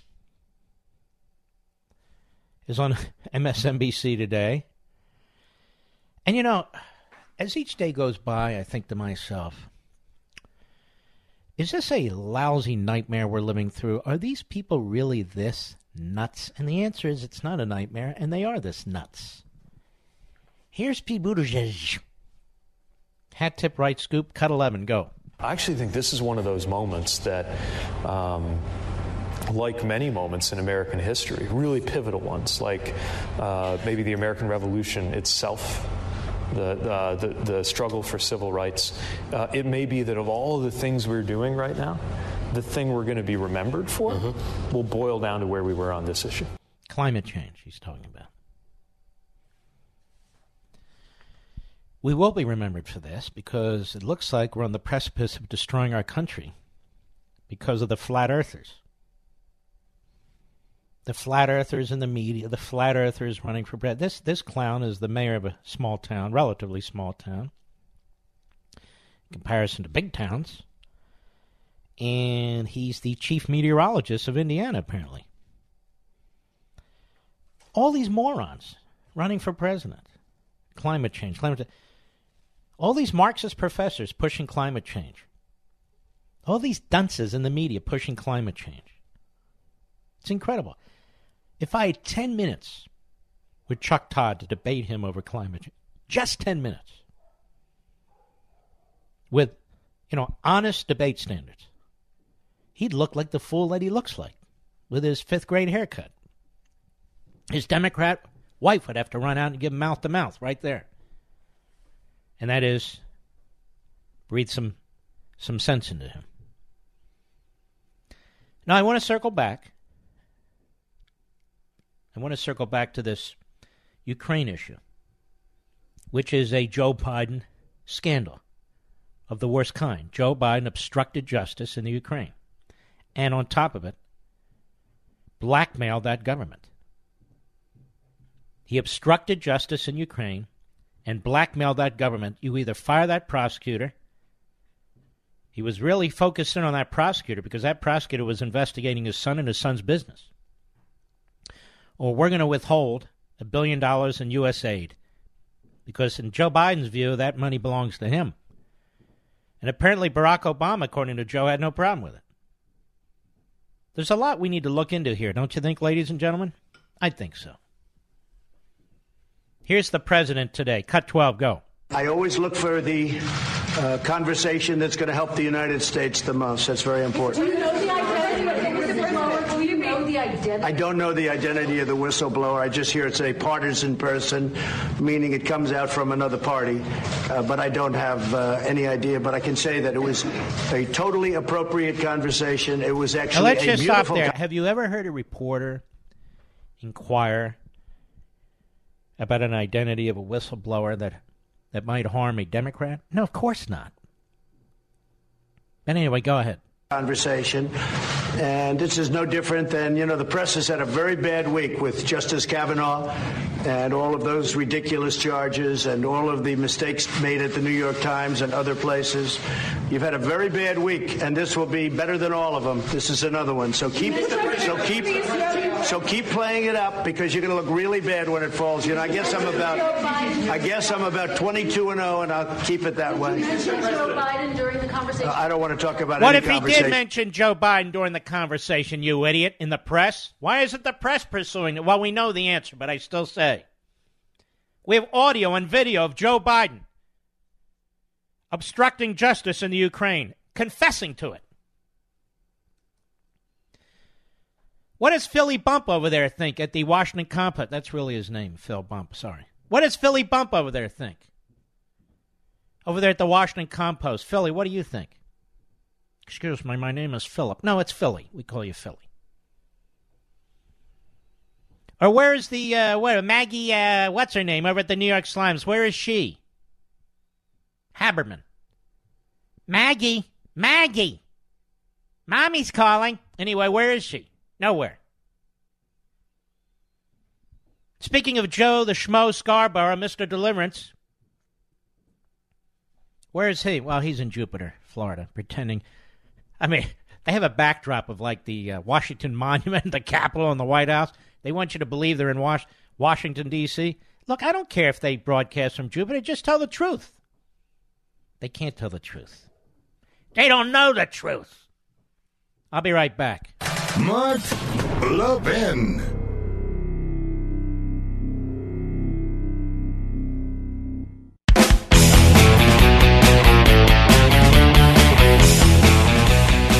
We have a very important guest at the bottom of the hour, Andrew Pollack, whose precious daughter was murdered by a very sick mass murder in Florida. You'll recall the Parkland shooter. And he's a very important book out there, and he wants to talk to you. And I couldn't be prouder than to have him on my program in about 7, 8 minutes or so. Now, school children. Yahoo News. Huge numbers of children skip school today to join a global strike against climate change. This is how they destroy our country and other countries. This politics has no business being in the classroom. None. There's no business being treated as a closed scientific news event. But look how quickly this happens. This is progressivism. Again, if you read Rediscovering Americanism and the Tyranny of Progressivism, you know how this came to be. This is what we're up against. They don't teach American principles. They don't teach science. They teach propaganda. Chanting slogans and waving placards. Youngsters and adults filled the streets of cities across the world. What was expectedly the biggest ever protest against the threat posed to the planet by warming temperatures. This is a news story by Yahoo.com, properly named over there at Yahoo. Demonstrations across Asia and the Pacific kicked off the day of action, which spread to Africa and Europe, with crowds turning out in Paris, London, and Berlin before nearing their completion in the United States. I hope this will be another social tipping point that we show how many people are engaged, how many people are putting pressure on leaders, said a 16-year-old, Greta Thunberg. Organizers forecast protests in more than 5,000 locations across 137 countries. In Australia alone, they said more than 300,000 children, parents, and supporters rallied. It is very difficult to undo this kind of indoctrination. This is in books, it's in assemblies, it's taught in classrooms as a fact. Let's see, in Slovakia, oh, who gives a damn what happened in Slovakia? But anyway, this is what's going on in our country. People aren't marching in the streets over liberty, over competitive markets, over property rights. No, most of those people in these regimes have to hide under their tables. Climate change, you see. climate change. Let's go to Ann, the Bronx, New York, the great WABC. Go. Hi, Mark. Hello. Hi. So nice to talk to you today. Thank you. First of all, I want to thank you for a very natural gift that you have, which is just the ability to make me laugh no matter what mood I'm in. You've always been able to do that. I've been listening. Well, Ann, thank you. I thought you were going to comment on my good looks, but that's good enough. Thank you. Well, that too. Oh, and it's also my dad's birthday tomorrow. Oh, wonderful. Yeah. And how old is he? He's 93. He will be 94. Oh, God bless him. He was in hospice, and I was very lucky to be able to pull him out of that. So I wanted to talk to you today because I just wanted to tell you that. And I also wanted to make you're the perfect person for me to say this to, because you're my antidote to the lame Republicans that we have now. I don't understand why every time they go, they know we have very few outlets for communication. We don't have a Saturday Night Live. We don't have all those shows. And so although I got to tell you something, this Greg Gutfeld show on Saturday night, is terrific. It's gotten better and better and better, and he's gotten better and better and better. And if I'm around on Saturday night, I watch that show. I'm quite serious. Oh yeah, okay. Anyway, go right ahead. I'm sorry. All right. Yeah. But you're right. The culture, that the left is ubiquitous in the culture, no question. Yeah. All I'm saying is, why is it that Republicans, especially say Sunday mornings, when you finally have a platform, why can't they just start their sentences? This with what's going on with Iran, just immediately say, well, after the empowerment and of the prior administration, and giving them the ability to seduce our allies economically, this is why we're in this predicament. And this is why you find a president in a very ambiguous way of, you don't quite know how to handle a country that we should not be dealing with at all. They were annihilated until... Because, your great point, made. George W. Bush really was putting them out of business, and then Barack Obama saved them. Absolutely, and he engorged them with so much money at once that they were able, now they're intertwined with everything. I can't believe we have to consider them for anything to do with our economics, for anything to do with anything.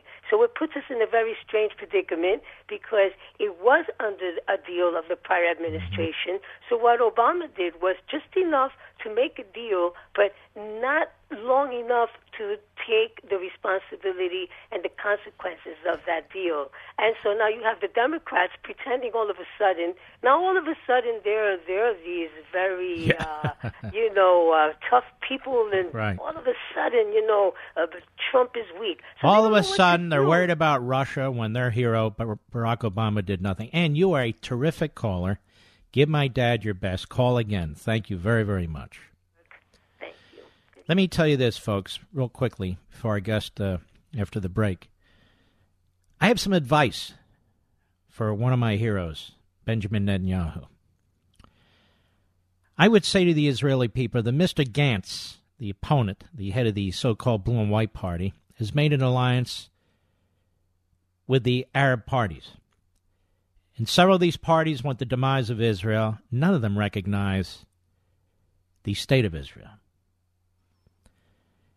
And he should tell the Israeli people that Mr. Gantz's experiment by throwing in with parties that do not even recognize this state is an act that no party in Israel should participate in. And that it was an experiment that failed. And that the former Likud party members and other conservatives that have joined the Blue and White and other parties that have not coalesced around Likud should come home now, should show their patriotism, should reject Mr. Gantz's nonsensical and dangerous plan. That's my view. We'll be right back.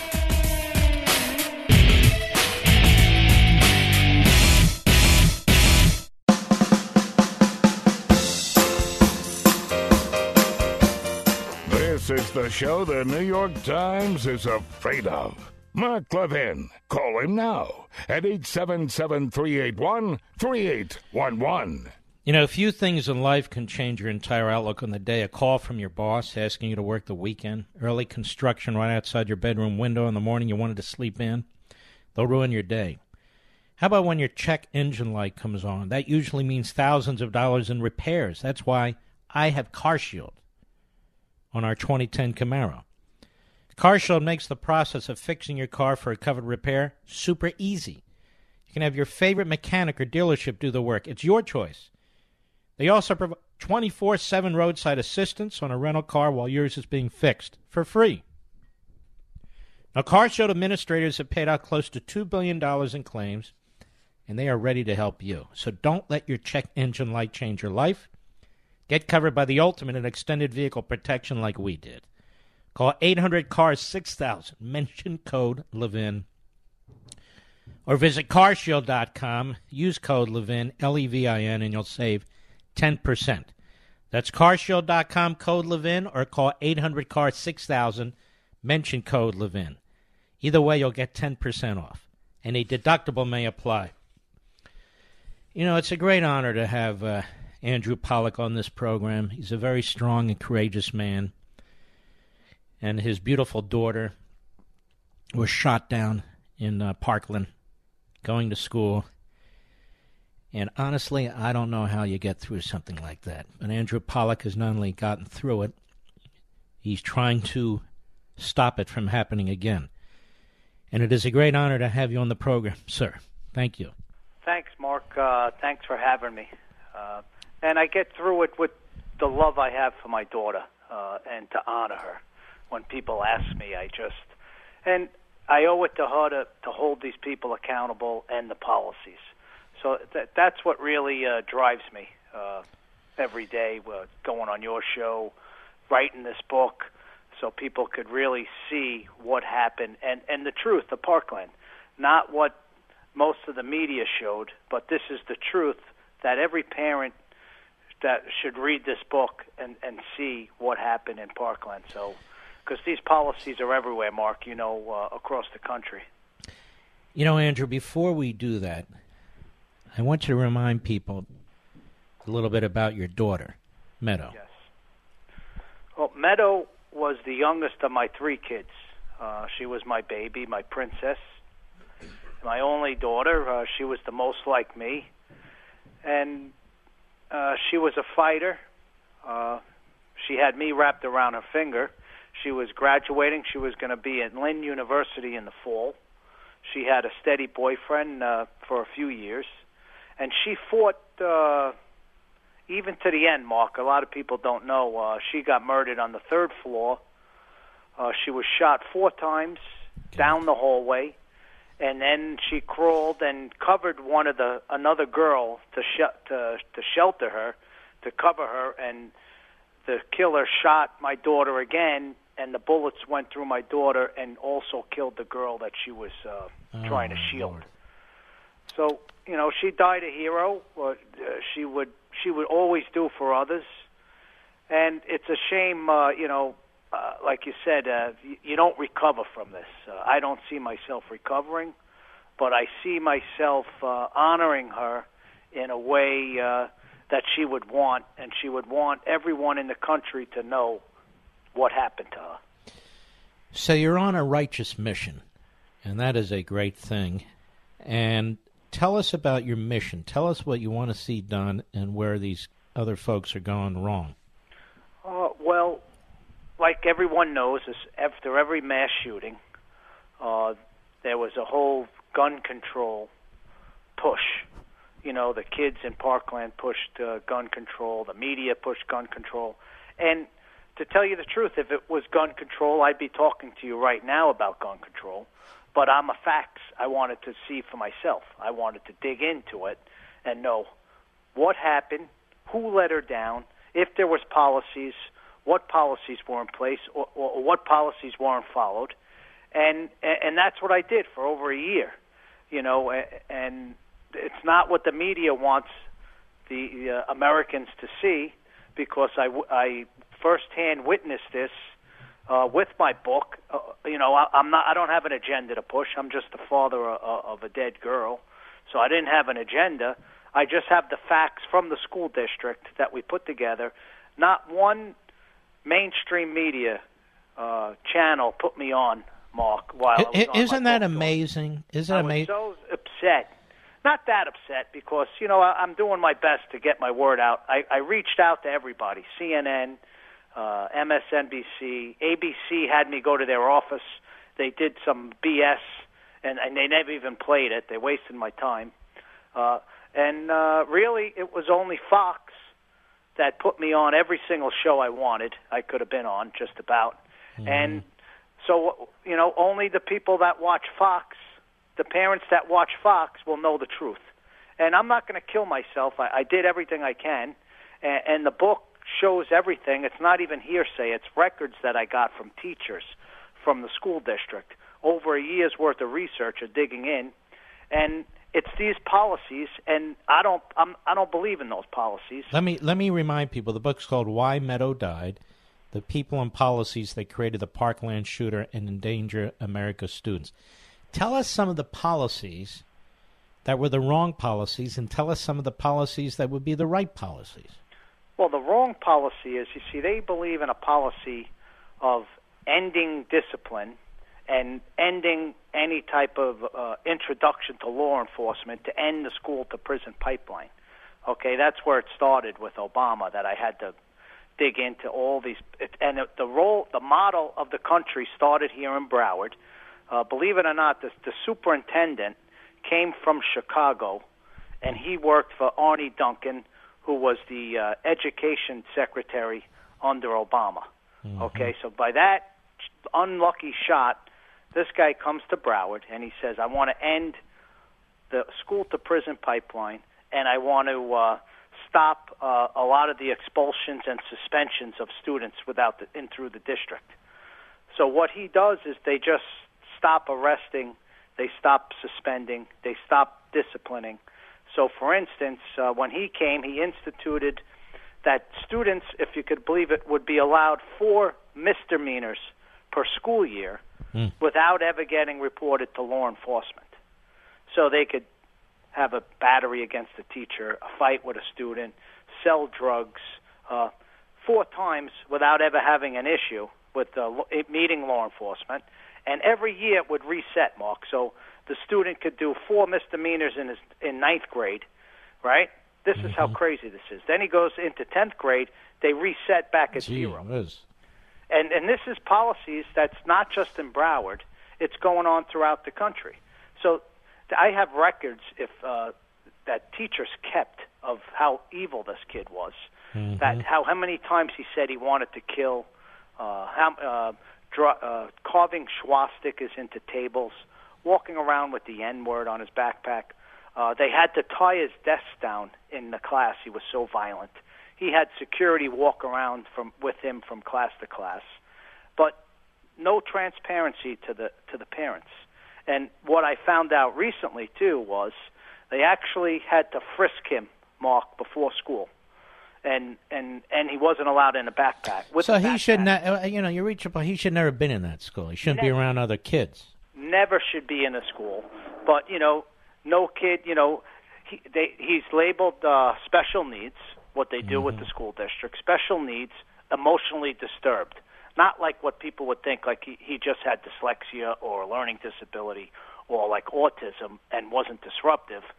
That's not a problem. But they label some of these kids emotionally disturbed and then throw in the lack discipline policies, and it just creates a chaotic environment throughout the whole district. And really everyone's affected by it.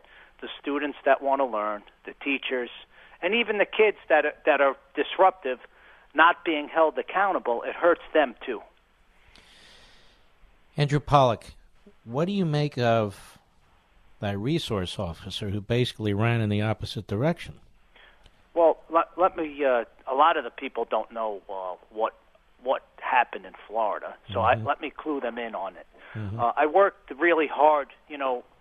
I did everything, Mark. Once my daughter was murdered, I had to work so hard. I knew I needed to get Ron DeSantis elected to be the governor. He is unbelievable. He's a great guy. He's a personal friend of mine. I met him. He was speaking, and he just said that word that meant everything to me, which is accountability. Mm-hmm. I'm going to hold local officials accountable. So I had a couple of meetings with him, and I said, Ron, you're my guy. I'm going to do everything I can to get you elected. And I knew it. So I helped Ron's campaign a tremendous amount to get him in. And Ron won. You know how close that was. We had mm-hmm. Brenda Snipes, everyone from Broward, the supervisor of elections. She was removed, a Democrat in Broward, removed from office. But Ron won, and his first week, the first thing he does is remove that sheriff mm-hmm. who was horrible, who politicized. Yep, Israel. He politicized the whole department. He removes Ron, okay? I knew. And then the next thing he does is he puts a grand jury investigation into the school board. This is all going on now because of Ron. And then, so that deputy, Sheriff Israel, let him retire, Mark. With his pension. He's getting about $100,000 a year. And but recently, within the last 2 months, he's been arrested on felony charges. All right, listen to me. I have a hard break, and I have to go. I want to ask you a question. Sure. Can I bring you back on Monday? Yeah, we could do it. Just you know, I want you to remember where you left off here, because unfortunately, I got to live with this clock. Andrew Pollack, and I don't want to cut you off. You're just too valuable of a resource here. So, thanks, and I'd like to talk. You know, I know with their gold gun control and their whole we'll get into it. I promise. It makes sense. None of it. I want to talk to you on Monday, so we'll set that up. Okay, he'll call me. Who's going to set that up? I'll tell you. We'll take you off the air now. My producer. God bless you. We'll take care of it now. We'll be right back. Mark Levin.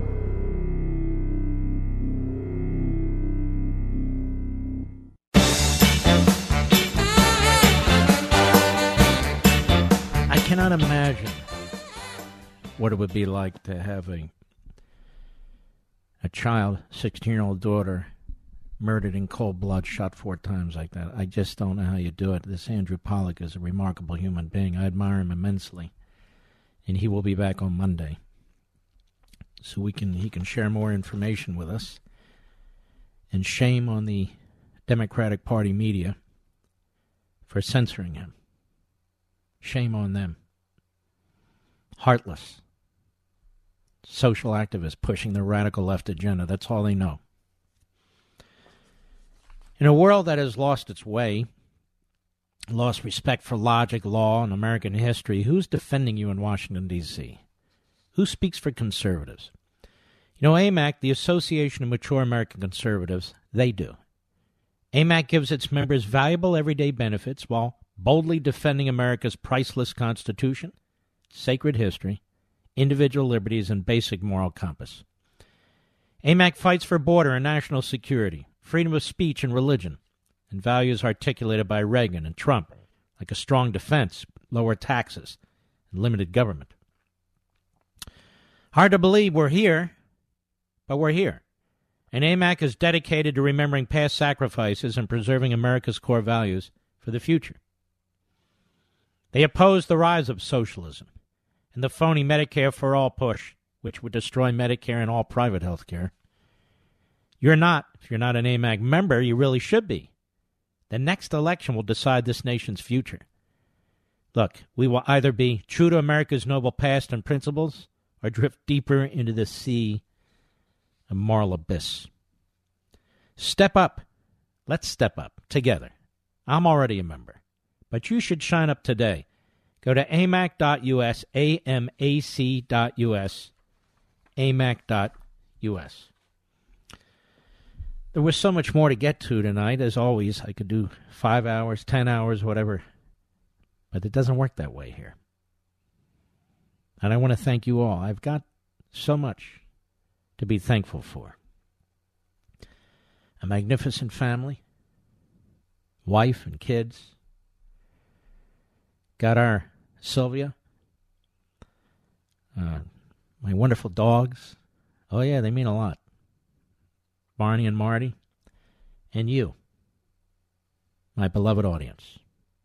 So tomorrow when we celebrate our birthday, I don't do anything big, go out to small dinner. I'll be thinking of you, and I want to thank you. Every Friday, America's in your honor. Here we go.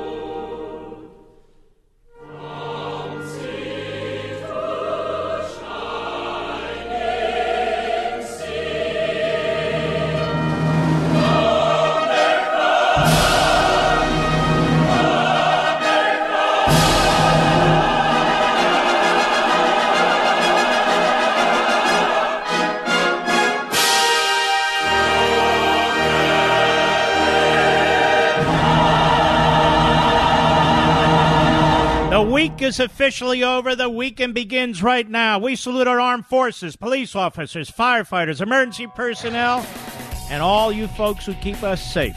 Thank you. Good night, Spritey. Good night, Griffey. Good night, Pepsi. Good night, Smokey. Good night, Zelda. And good night, Gigi. Ladies and gentlemen, have a wonderful, wonderful weekend. I'll see you here on Monday. If you get a chance, pick up your copy of Unfreedom of the Press. Don't forget Life, Liberty, and Levin on Sunday. It's a big one with Bongino. See ya, Dad. See ya, Mom and Leo. From the Westwood One Podcast Network.